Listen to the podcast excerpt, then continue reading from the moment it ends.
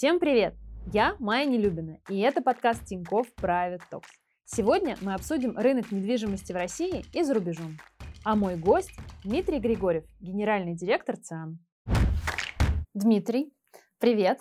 Очень рада тебя сегодня увидеть. Э, мы решили сделать специальный выпуск э, про недвижимость и позвали тебя, как э, генерального директора ЦИАН, об этом поговорить.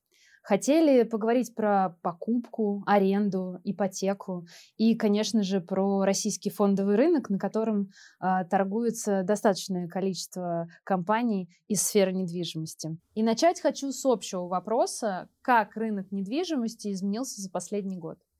Во-первых, привет. Во-вторых, спасибо, что пригласили.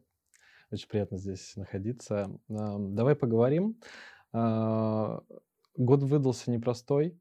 И э, если в целом там, смотреть по той статистике, которую сейчас опубликовали, она доступна пока только по первичному рынку недвижимости, но там все равно заметно, что количество сделок в России э, в первичке за год, за 22 упало на 16%. Вот, если же смотреть только московский регион, то падение на 19%. Э, с одной стороны, да. Но с другой стороны, прогнозы были хуже. Вот. То есть э, год все равно предзашел те прогнозы, которые изначально были в начале года. Вот. А, во вторичке ситуация на самом деле похожа, да, то есть там тоже есть падение, и есть как положительные какие-то факторы, да, которые помогали рынку, есть и отрицательные. Да. Вот из положительных можно выделить, что э, это поддержка государства, безусловно, да, то есть государство э, достаточно сильно лоббировало и помогало рынку. Э, развиваться в такой сложный момент. А, из эм, негативных факторов, э, безусловно, мобилизация, которая так или иначе повлияла на спрос. А вот. Мы видим, что падение спроса ну, примерно год году там, на 20%. Вот. И, ну, безусловно, во всех регионах по-разному. Вот. А также надо обратить внимание на то, что в целом э, строительство в России, оно не сильно завязано на какие-то импортные материалы. Э, есть там, безусловно, определенная зависимость, но застройщики достаточно быстро и, собственно, э, компании в области, в области строительства достаточно быстро перестроили свои каналы и нашли там, заменители отдельных материалов. Вот, поэтому в целом есть какое-то удорожание стройки, но оно небольшое. Вот. А, ну и в целом в России остается очень большой потенциал как бы, развития рынка, потому что э, достаточно большой объем старого собственно, фонда, он до сих пор остается, да, как бы, э, несмотря на, на самом деле, большие и достаточно высокие э, скорости стройки да, новых площадей.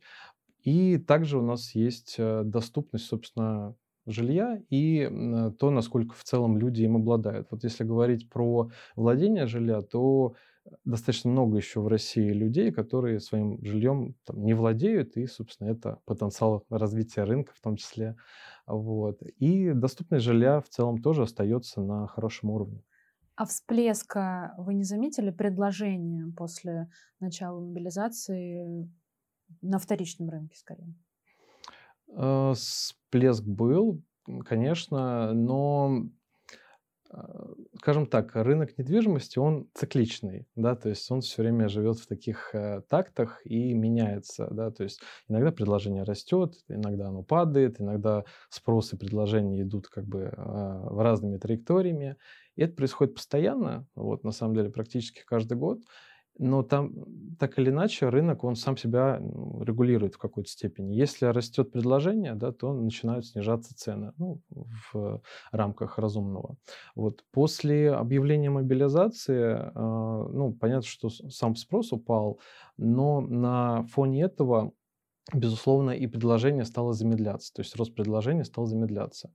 И э, вот сейчас, да, там, если говорить уже про начало года, то мы видим, что рост предложения продолжается вот во вторичке, в принципе, и в первичке, но он уже как-то выходит на какое-то э, плато вот, своего рода. И э, на самом деле тот рост предложения, который был там, в пиковые значения, да, то есть в момент там, объявления каких-то событий, он ну, не столь значимый там, на фоне всего рынка, Вот, э, потому что на фоне э, роста этого предложения увеличился срок экспозиции. Если там раньше квартира в целом в Москве продавалась за два месяца, то сейчас срок экспозиции вырос практически на месяц, сейчас это три месяца. Это для вторичного рынка? А, да, это для вторичного рынка недвижимости. В первичный рынок недвижимости очень сильно зависим э, к ипотечному сектору. Поэтому, насколько мы все помним, да, то есть в момент а, февральских событий а, очень сильно выросла э, ставка Центробанка, и, соответственно, ипотечные ставки тоже моментально поднялись там, до заоблачных значений 20 плюс процентов. И, естественно, рынок встал, вот, потому что большинство сделок в первичке происходит с участием ипотеки, там порядка 70%. На самом деле, год году по-разному. Вот.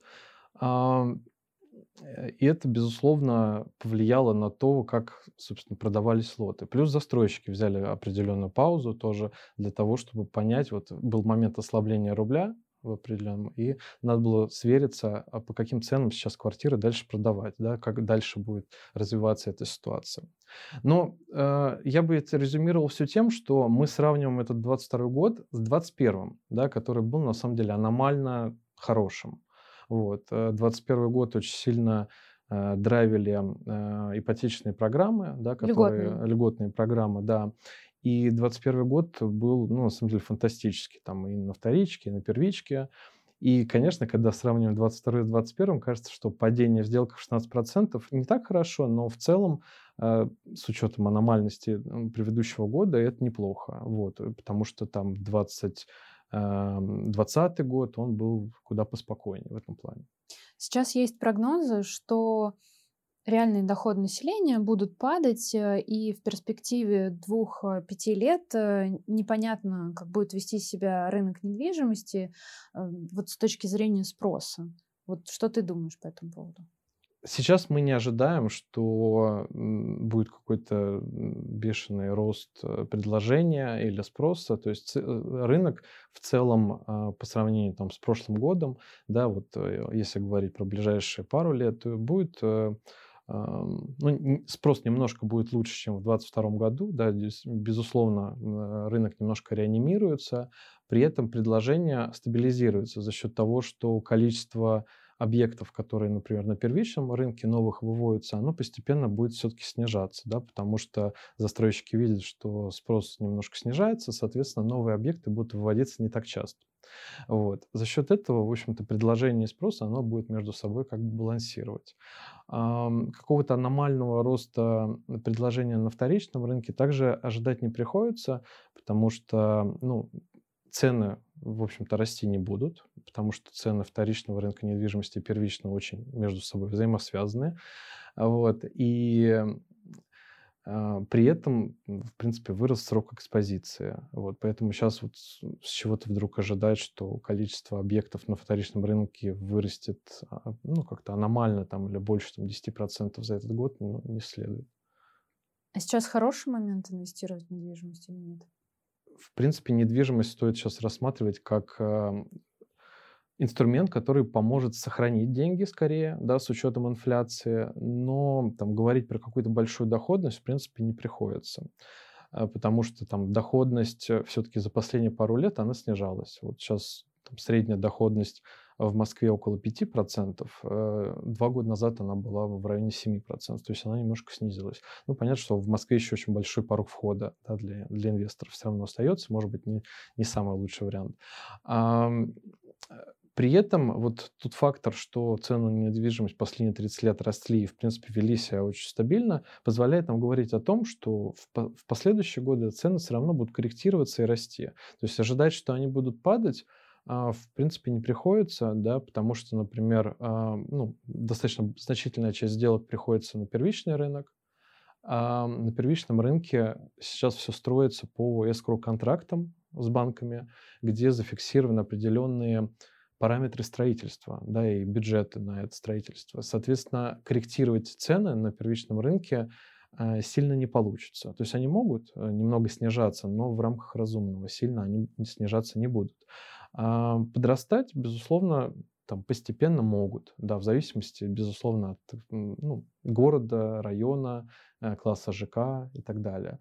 Ну, в общем и целом, я считаю, что недвижимость остается хорошим способом для инвестиций.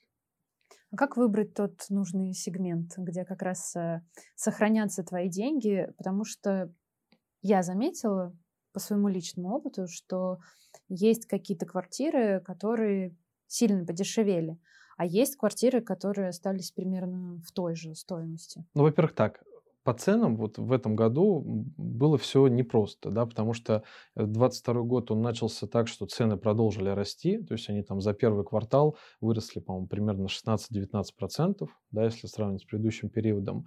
При этом дальше понятно, что было корректировка и падение. Вот если смотреть остальной период, там с весны до конца э, декабря, да, то цены ну, чуть-чуть снижались, там, может быть, процент, там, процент э, там, и три десятых вот, в, в месяц. Вот. Ну, постепенно они как-то корректировались, но не, не сильнее.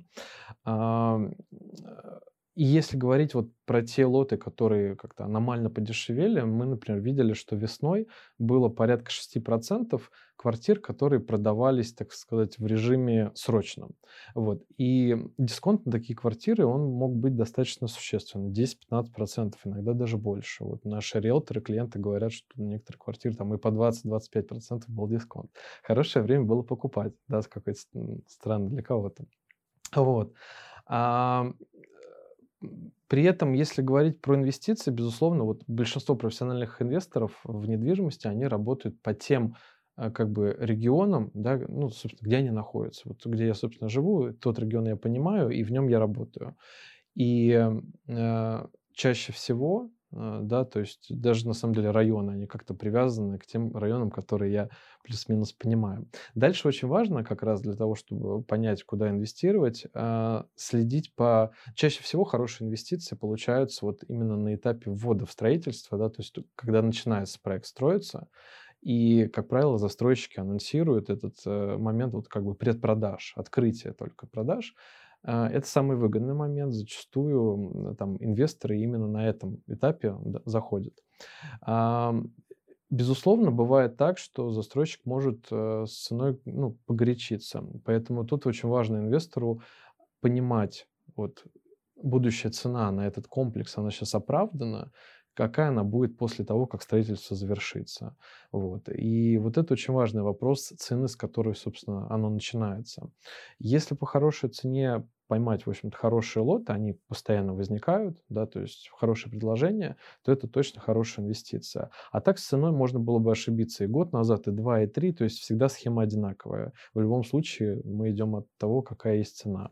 Вот. Но если говорить там про, наверное, так, наиболее интересный сегмент, то я бы рассмотрел какие-то варианты а, инвестирования в квартиры для сдачи в аренду, в краткосрочную и, может быть, какие-то курортные области, да, так сказать, э, туризма внутри страны поддерживать и развивать. Он сейчас, правда, развивается большими темпами, и доходность, доходность при сдаче таких квартир гораздо выше. Какие регионы конкретно ты можешь посоветовать? Ну, безусловно, если говорить про а, краткосрочную аренду, да, то мы там берем а, Краснодар, но он сейчас стал достаточно все-таки дорогой, там цены выросли. А, в Санкт-Петербурге и в Москве большой порог входа, поэтому я бы скорее рассмотрел вот Кисловодск и вот, наверное, э, все, что находится вокруг. Да, это популярные сейчас места для отдыха. Там не очень сейчас, на самом деле, большой порог входа, и это, мне кажется, интересно, могут быть варианты. Вот. В Ростове-на-Дону, на самом деле, неплохие сейчас тоже а, есть варианты для инвестиций, потому что он, ну, по сравнению там, с Краснодаром, он остается в рамках э, таких как, э, нормальных наверное, цен на недвижимость, которые э, могут себе позволить многие инвесторы для входа. И, в общем, там есть понятная доходность этих объектов. У меня небольшое противоречие сейчас э, возникло. Ты говоришь, что лучше инвестировать в том регионе, в котором ты живешь и понимаешь. Соответственно, мы живем в Москве, да, интервью в Москве, а говорим про Кисловодск. Как э, вот в Кисловодске тогда проинвестировать в эту недвижимость, когда ты город ну, не совсем хорошо понимаешь. Ну, это сложный вопрос. Тут просто бывают разные инвесторы. Да? Есть э, люди, которые все-таки инвестируют, а, покупают на раннем этапе и потом продают или сдают в долгосрочную аренду, это вот как раз те инвесторы, которые работают по своему региону. Но если ты изначально хочешь э, инвестировать в недвижимость, которую ты будешь сдавать ну, в краткосрочную аренду, то, как правило, то все-таки выгоднее рассмотреть какие-то регионы э, ну, туристические э, с точки зрения направления. Да? А, поэтому это немножко просто разных как бы, стратегий инвестирования. А, и я бы их разделял. А, а вот э, если я хочу э, в курортном, так сказать, э, регионе найти хороший лот, я бы туда поехал точно на какое-то время, пожил, пообщался бы с местными и познакомился бы там с местными застройщиками, риэлторами. Я точно думаю, что это самый правильный вариант найти. Ну, точно не, не переместив себя туда, вряд ли у тебя получится хорошая инвестиция. А ты сам инвестируешь в недвижимость? Да, да. Ну, мне хочется какой-то более полный ответ, а не просто «да».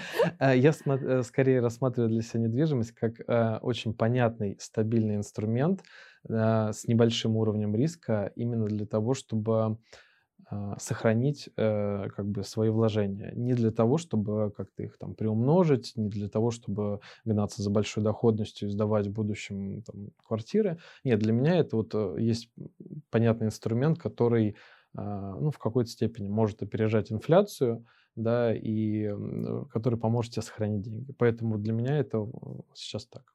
А сейчас выгодно покупать квартиру для того, чтобы ее потом сдавать? Это скорее к, э, к тому разговору, что мы обсуждали с точки зрения инвестиций в целом в недвижимость. Я все-таки считаю, что сейчас это инструмент именно сохранить свои деньги, а, при этом, как я уже говорил, э, там доходность в целом по Москве около 5%, по другим городам, там, например, Казань э, может сейчас быть в районе 6-7%, да, именно доходность от долгосрочной сдачи. Вот. Поэтому, ну, насколько это выгодно или нет, э, собственно, каждому решать сам. Это, это если мы говорим про именно инвесторов, вот, а не про обычных людей, которые выбирают для себя между арендой и продажей и покупкой. А если про обычных людей, которые выбирают между арендой и покупкой, что им лучше делать? То тут попроще. Но что лучше делать, опять же, каждый решает сам для себя в зависимости от ситуации, потому что не только мы же да, финансами да, руководствуемся, когда принимаем решения, но вот именно что выгоднее, тут очень понятный ответ – аренда. Потому что аренда везде с точки зрения платежей получается дешевле, чем а, покупка в ипотеку, вот, потому что ипотечный платеж все равно везде, в общем-то, он везде превышает платеж по аренде.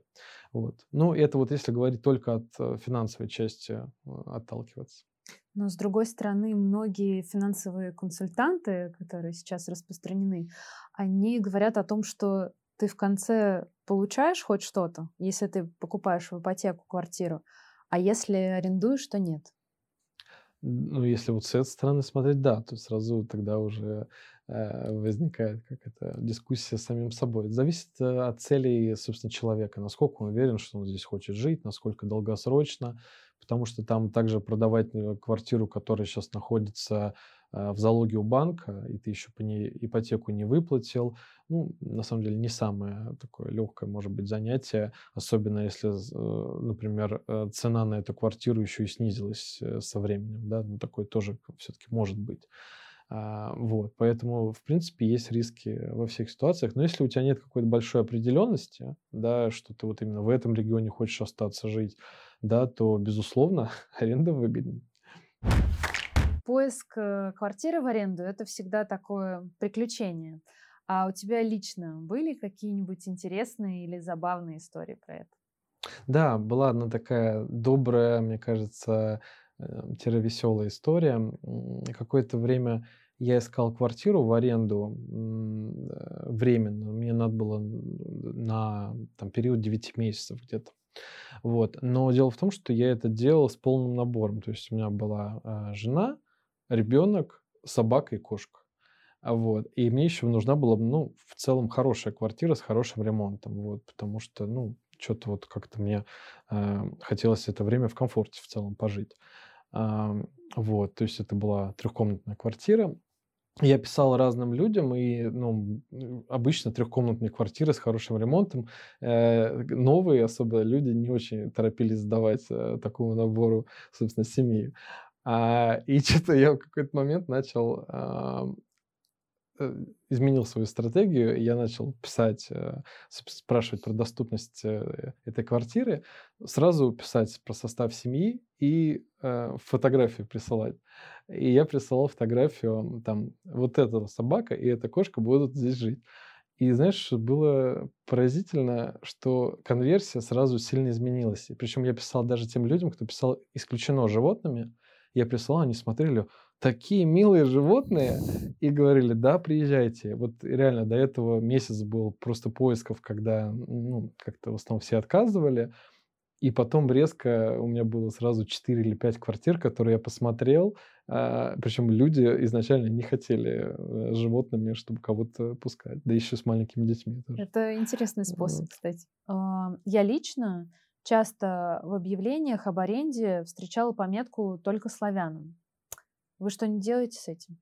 Так действительно было раньше, и эм, это было заметно. Но начиная с прошлого года, я точно, честно говоря, месяц не помню, мы запрещаем в объявлениях указывать, э, что эта квартира кому-то не сдается. Вот, не обязательно только славянам, то есть вообще лю- любые какие-то ограничения мы запрещаем их указывать в объявлении.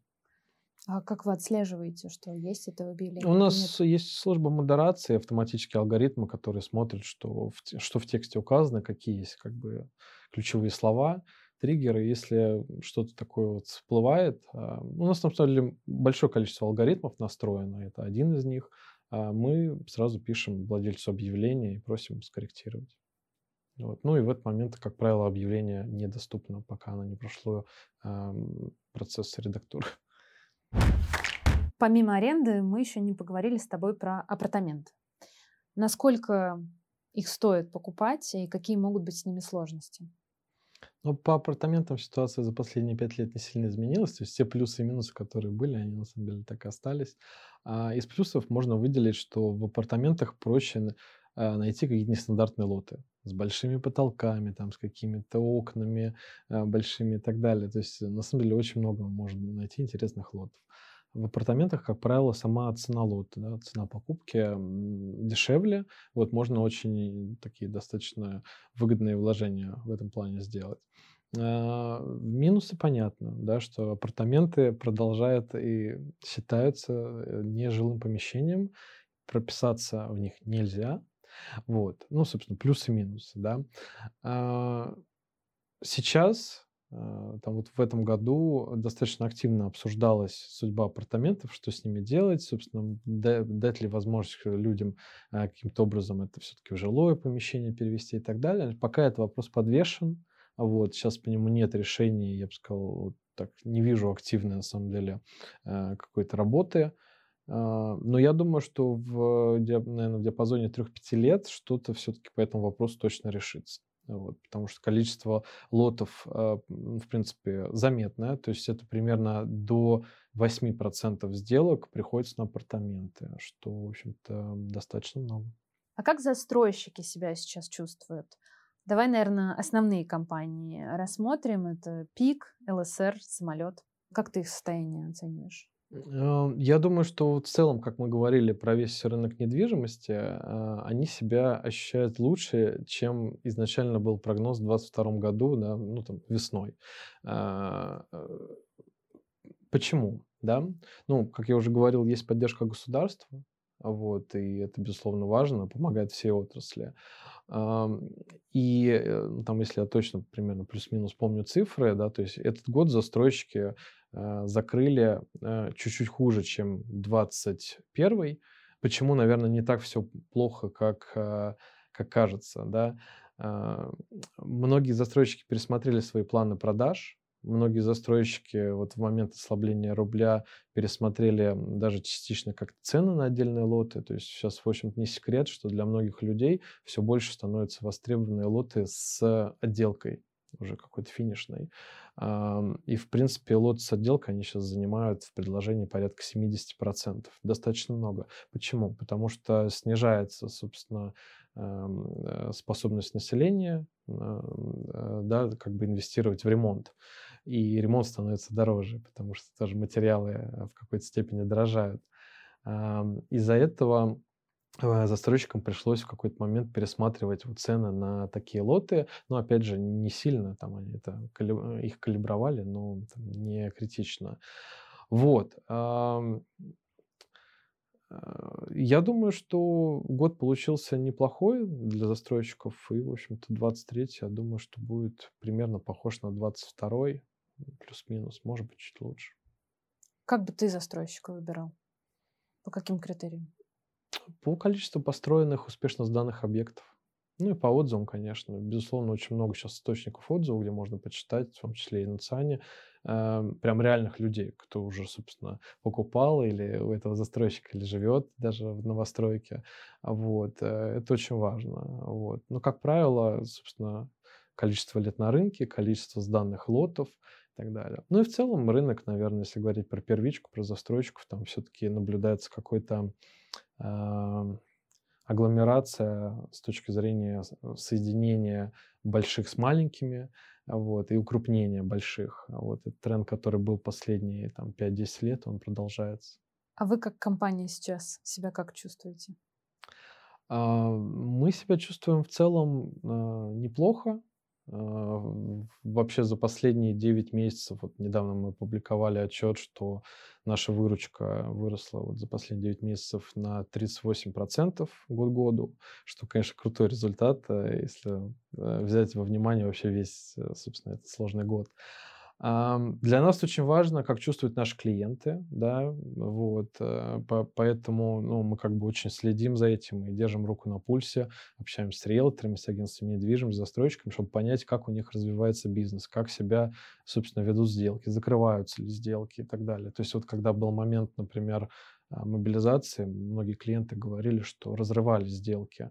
То есть люди передумывали на какое-то время, брали паузу из-за большого, вот этой большой неопределенности. Вот, а, поэтому для нас очень важно чувствовать клиента в этом плане. Вот. Есть новые сервисы, которые мы там запустили последние несколько лет, они тоже были очень вовремя и продолжали расти. Вот поэтому в целом годом довольны, при этом, конечно, с падения спроса а, тоже почувствовали, вот с точки зрения аудитории, она немножко снизилась, тоже мы это в своем, собственно, отчете писали. Ну, я думаю, что все постепенно реанимируется. А какие новые сервисы вы планируете? Нам очень важно, как и, наверное, многим а, а, в отрасли, заниматься как бы диджитализацией недвижимости. И, в общем, как финальный такой вижен, что любую квартиру ты можешь выбрать и купить на ЦАНе. А, вот. Мы в прошлом году запустили сервис, который позволяет, не выходя из дома, как раз э, приобрести квартиру, сделать так, чтобы к тебе приехал курьер с усиленной э, цифровой подписью, ты можешь захолдировать деньги на escrow счете, и эти деньги перейдут, собственно, второй стороне после того, как произойдет право перехода собственности. Еще в прошлом году был очень интересный момент. Ушли же многие э, сервисы краткосрочной аренды, Booking, Airbnb из э, России. Для, для нас и, на самом деле, для многих это был такой вызов и окно возможностей. Поэтому мы начали очень сильно развивать э, ЦАН посуточное. Он, вообще исторически у нас эта вертикаль была, и в Москве очень многие клиенты нас достаточно давно знали и говорили про то, что там с ЦАН я получаю достаточно большое количество долю лидов. Вот. А, но прямо в прошлом году, естественно, мы для себя особый фокус на это выделили. Вот. И сейчас уже у нас абсолютно там другой продукт, который позволяет там и даты выбрать, и найти э, в курортных городах, в том числе регионах, э, предложения. Вот. Так что этим я тоже горжусь, доволен. Но сейчас прям большая история, это про диджитализацию вот этой сделки. Э, я точно верю, что в будущем э, люди, они будут настолько как бы доверять сервисам, да, которые вот э, помогают тебе недвижимость выбрать, что и заключить там контракт, это не будет э, какой-то большой проблемой. Потому что сейчас понятно, что есть а, какие-то ранние последователи, которые готовы это делать, Эм, вот. Эм, но при этом думаю, что в будущем таких людей будет больше. Вот. И недавно в Фейсбуке там вот один человек тоже написал как большое спасибо за то, что мы ему помогли провести очень сложную сделку, удаленную. Ему не надо было приезжать в офис, потому что он находился в другой стране, а мы были практически единственным инструментом, который позволял провести сделку по загранпаспорту, вот, сделку с недвижимостью. Вот, человек был очень за это благодарен. Мне кажется, что для некоторых людей очень сильно важно быть уверенным да, во всем, то есть в документах, особенно если ты покупаешь квартиру на вторичке. И, не знаю, кажется, как будто бы, человеку надо куда-то прийти, да, вот э, куда-то в банк, чтобы вот удостовериться, что все нормально. А вот эта диджитализация, она какого-то такого сильного доверия или такой сделки, особенно когда ты это делаешь первый раз, она не вызывает. Вот как вы с этим будете работать?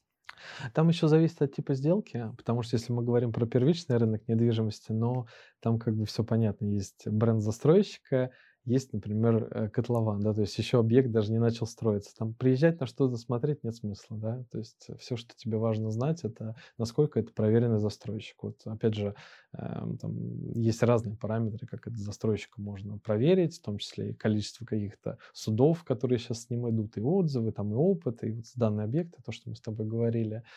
Если про вторичку говорить, то тут сложнее, и для нас э, здесь большой фокус, это остается именно качество той информации, которую мы предоставляем. Мы работаем с многими э, как бы государственными, в том числе структурами и с многими компаниями, которые нам дают данные про объект, которые мы можем тебе показать. Например, мы сотрудничаем с Росреестром, и оттуда получаем данные про объект недвижимости и показываем тебе, сколько там например, собственников есть. И если тебе человек э, на сделке или в договоре пишет, что он единственный собственник, а мы тебе уже заранее подсвечиваем, что их там на самом деле три, да, то возникают вопросы. А, вот, и какие-то другие, на самом деле, параметры из Росреестра мы ну, выводим, в том числе кадастровую стоимость, что тоже бывает важно. Вот. А недавно с департаментом а, транспорта Москвы э, начали сотрудничать и показывать инфраструктуру вокруг собственно, ЖК, который сейчас есть и в будущем там тоже будет. То есть там линии метро, которые появятся и так далее. Это тоже для людей очень важно. Кстати, мы говорили про то, как выбрать объект для инвестиций. Очень важно, там, кроме цены, смотреть на Э, в том числе как инфраструктура будет развиваться. Будут ли там какие-то э, станции метро новые строить, да, какие-то новые развязки удобные, или наоборот, да, там, может быть, там э, свалку в каком-то году обещают. На это тоже надо смотреть, безусловно. И для этого мы как раз даем инструменты, которые человеку помогают э, понять, э, что будет здесь через пять лет в том числе. А кого вы считаете своим конкурентом?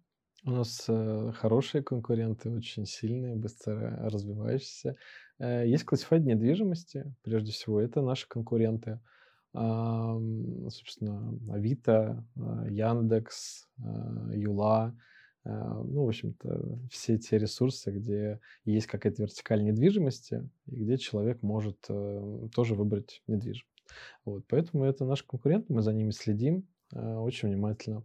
Но есть эм, какие-то другие, появляются, может быть, стартапы в области проптек, но это скорее не в рамках конкуренции. То есть за такими ребятами мы следим очень внимательно, э, радуемся в том числе их успехам, но прям конкурентами их не считаем. Скорее мы их считаем для себя, может быть, возможностью в будущем, да, что нам надо смотреть на таких ребят и вовремя, может быть, что-то им предложить интересное. Вот. А основные конкуренты — это классифайды. Сейчас еще есть маркетплейсы большие, да, которые так или иначе тоже думают про то, как свой большой э, трафик — ну, как-то, может быть, более правильно монетизировать. Вот, например, Озон, у него, в принципе, это не основная вертикаль, естественно, недвижимость или там туры, билеты и так далее. При этом на Озоне сейчас очень много что есть из этого. Вот, поэтому мы с маркетплейсами, да, там за крупными следим, безусловно, куда они развиваются. Вот. Я еще вспомнила такой сайт посуточно.ру. А, есть такие ребята, да, а, но для нас это не конкуренты, это как раз очень хороший пример а, такого как дружбы и сотрудничества, потому что это наш партнер, с которыми мы делаем в том числе наш проект can.pro, посуточная аренда. Вот. Э, и это тот партнер, собственно, который нам помогает делать часть бронирования на себя, для того, чтобы мы ее не выстраивали, так сказать, на своей стороне. И про личные финансы. Ты уже сказал, что ты инвестируешь в недвижимость, а наличные сбережения как хранишь? В какой валюте? На самом деле ничего сложного. То есть для меня в этой теме в том плане, что у меня такой простой подход. Что-то есть какие-то депозиты там, рублевые, есть в других валютах, собственно, иностранных. А, примерно в, раз, в одинаковых пропорциях, да, просто для того, потому что не знаешь, что из этого лучше. То есть я скорее схожу из того, что если ты не до конца понимаешь, что в данный момент лучше, то лучше положить в разные корзиночки. В юанях есть депозит? А, пока нет, но я думаю, что это точно интересная тема. Ну, сейчас она просто стала доступна, и я думаю, что я в будущем точно попробую. А инвестируешь ли ты на фондовом рынке? Хороший вопрос. Я являюсь акционером, э, ну, в ЦАНе, да, и так же, как, э, собственно, часть наших сотрудников. И вообще в целом я отношусь к этому так, что у меня точно есть опыт инвестирования, да, то есть на фондовом рынке. Сейчас э, я его поставил какое-то время на паузу, вот, потому что конкретно в этом году у меня другие вызовы. Вот. Я сейчас больше думаю над тем, как собрать сильную команду, как вырасти лучше по бизнес-результатам, да, какие, ну, собственно, лучшие результаты показать, а, собственно, что мы должны еще новое для клиентов запустить и так далее. Вот, поэтому все мое внимание сейчас сфокусировано на том, как, собственно, увеличить стоимость компании, да, там, ее капитали... на ее капитализацию повлиять. А, вот это первая часть. А вторая часть, я для себя осознал, что мне, конечно, э, комфортно, когда я понимаю, что вот стоимость этого актива, она зависит напрямую там, от меня, и я могу на это влиять. Вот, для меня это достаточно важно. И сейчас, конечно, на рынке есть определенная волатильность, э, что ну, лично для меня был тоже одним из триггеров поставить это на паузу, но я точно уверен, что я к этому вернусь там, в будущем. Просто сейчас, честно говоря, времени не хватает про это подумать. Мы с тобой поговорили о том, что в Москве и в Санкт-Петербурге достаточно высокий уровень входа в недвижимость. Но есть э, способ, как этот уровень входа снизить. Это коллективные инвестиции в недвижимость, фонды. Что ты думаешь про этот инструмент и как бы ты выбирал ЖК, в который инвестировать через такой фонд? Ну, я бы, наверное, начал с конца, да, или сначала, угу. наоборот, про то, что э, в целом это как инструмент, он мне нравится, да, потому что э, он достаточно понятный, э, там, уровень риска, мне кажется, очень приемлемый. Э, сейчас очень много, на самом деле, есть инструментов, которые нам сейчас стали недоступны или гораздо больший уровень риска, да, имеют вот, с учетом там, заморозки многих, э, собственно, акций и так далее. Но это как-то такой был очень э, неприятный момент да, для многих инвесторов. А, поэтому мне кажется, что этот инструмент как вот альтернативный остается хорошим. А, при этом я постоянно вот э, следил за тем, как эта тема развивалась э, в зарубежных странах. Было очень интересно, потому что в Америке стартапы проявля, появлялись, наверное, ну, мне кажется, каждую неделю по стартапу про коллективные инвестиции в недвижимость. И в основном эти стартапы были там направлены на студентов, например, да, которые вот могут в складчину купить э, какую-то часть, например, или полностью большой какой-нибудь пентхаус, а, виллу, вместе ей владеть. И там есть разные э, варианты того, как ты можешь на этом зарабатывать. Ты можешь коллективно владеть и сдавать, и со сдачи получать коллективный доход, как бы его делить по владельцам, да, есть варианты, ну, там, другого, когда там, в продажу это идет после строительства. Мне кажется, это очень интересная тема на самом деле. А совет про то, как выбрать, он остается прежним. То есть, ну, безусловно, надо смотреть на локацию, кто это строит, да, собственно, бренд застройщика, насколько он известный, какие, естественно, по нему отзывы, и самое важное цену. То есть надо, первая задача это понять вот та цена, по которой я в этот лот там захожу, по которой он начнет продаваться вот только на этапе, вот, собственно, вот этих предпродаж, она адекватная э, по сравнению с похожими.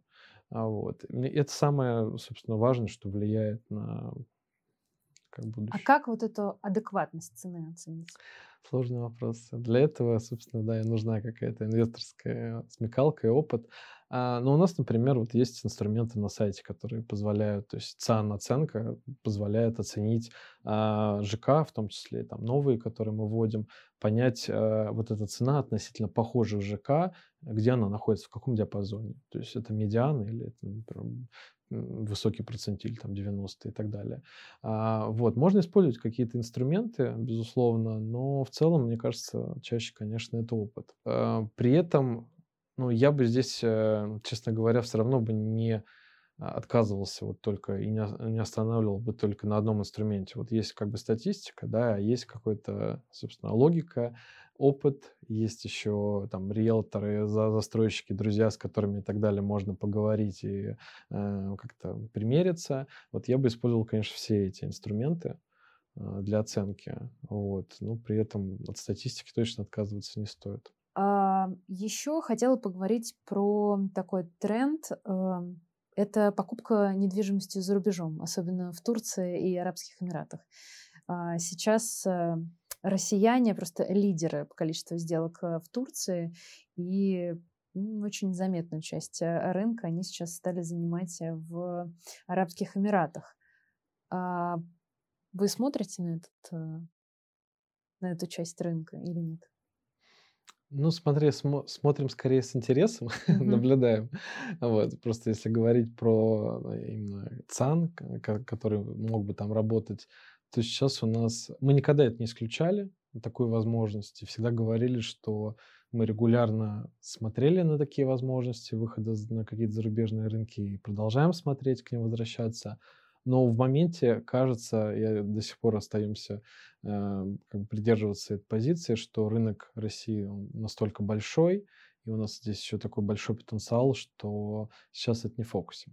Вот. Ну, поэтому при этом постоянно возвращаемся к этому диалогу, как-то для себя переосмысляем, говорим про это.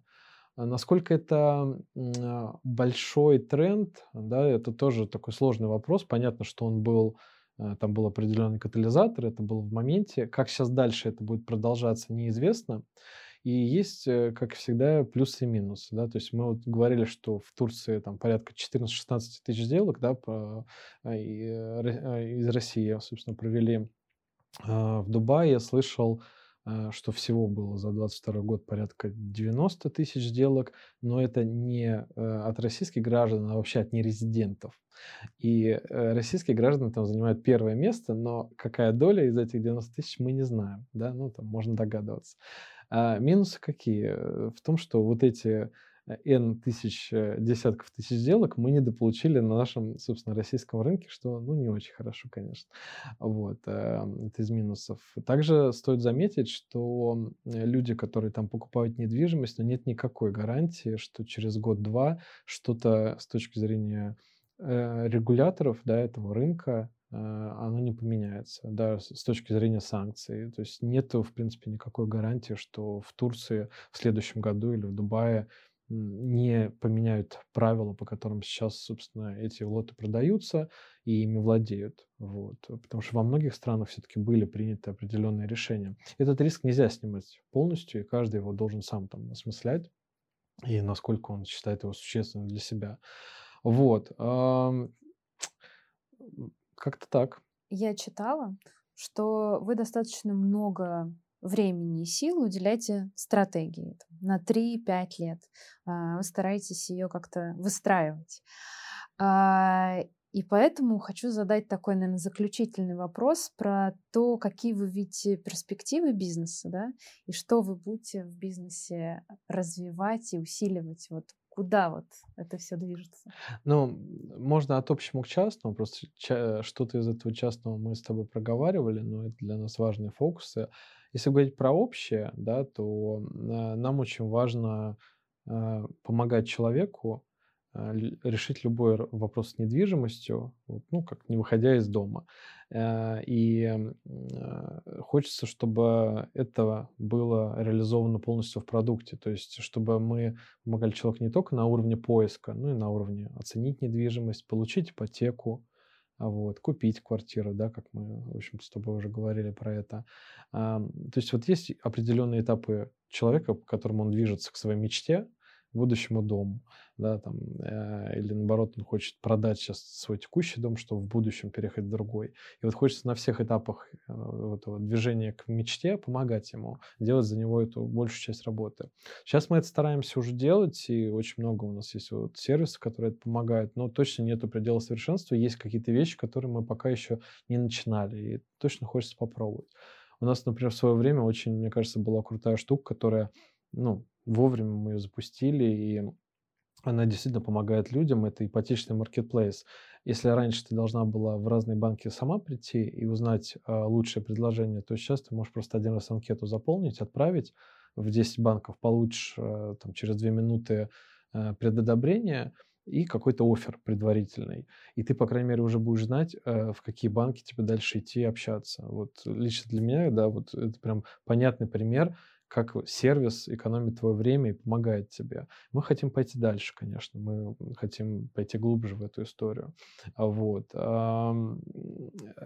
Из того, что вот обсуждали, безусловно, это вот сделка на платформе остается большой важной частью. Посуточная аренда, кажется, очень хороший, может быть, окно возможностей, которое надо использовать.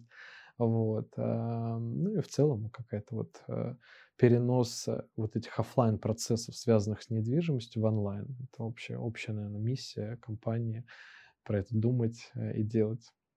Спасибо. Спасибо тебе. Спасибо.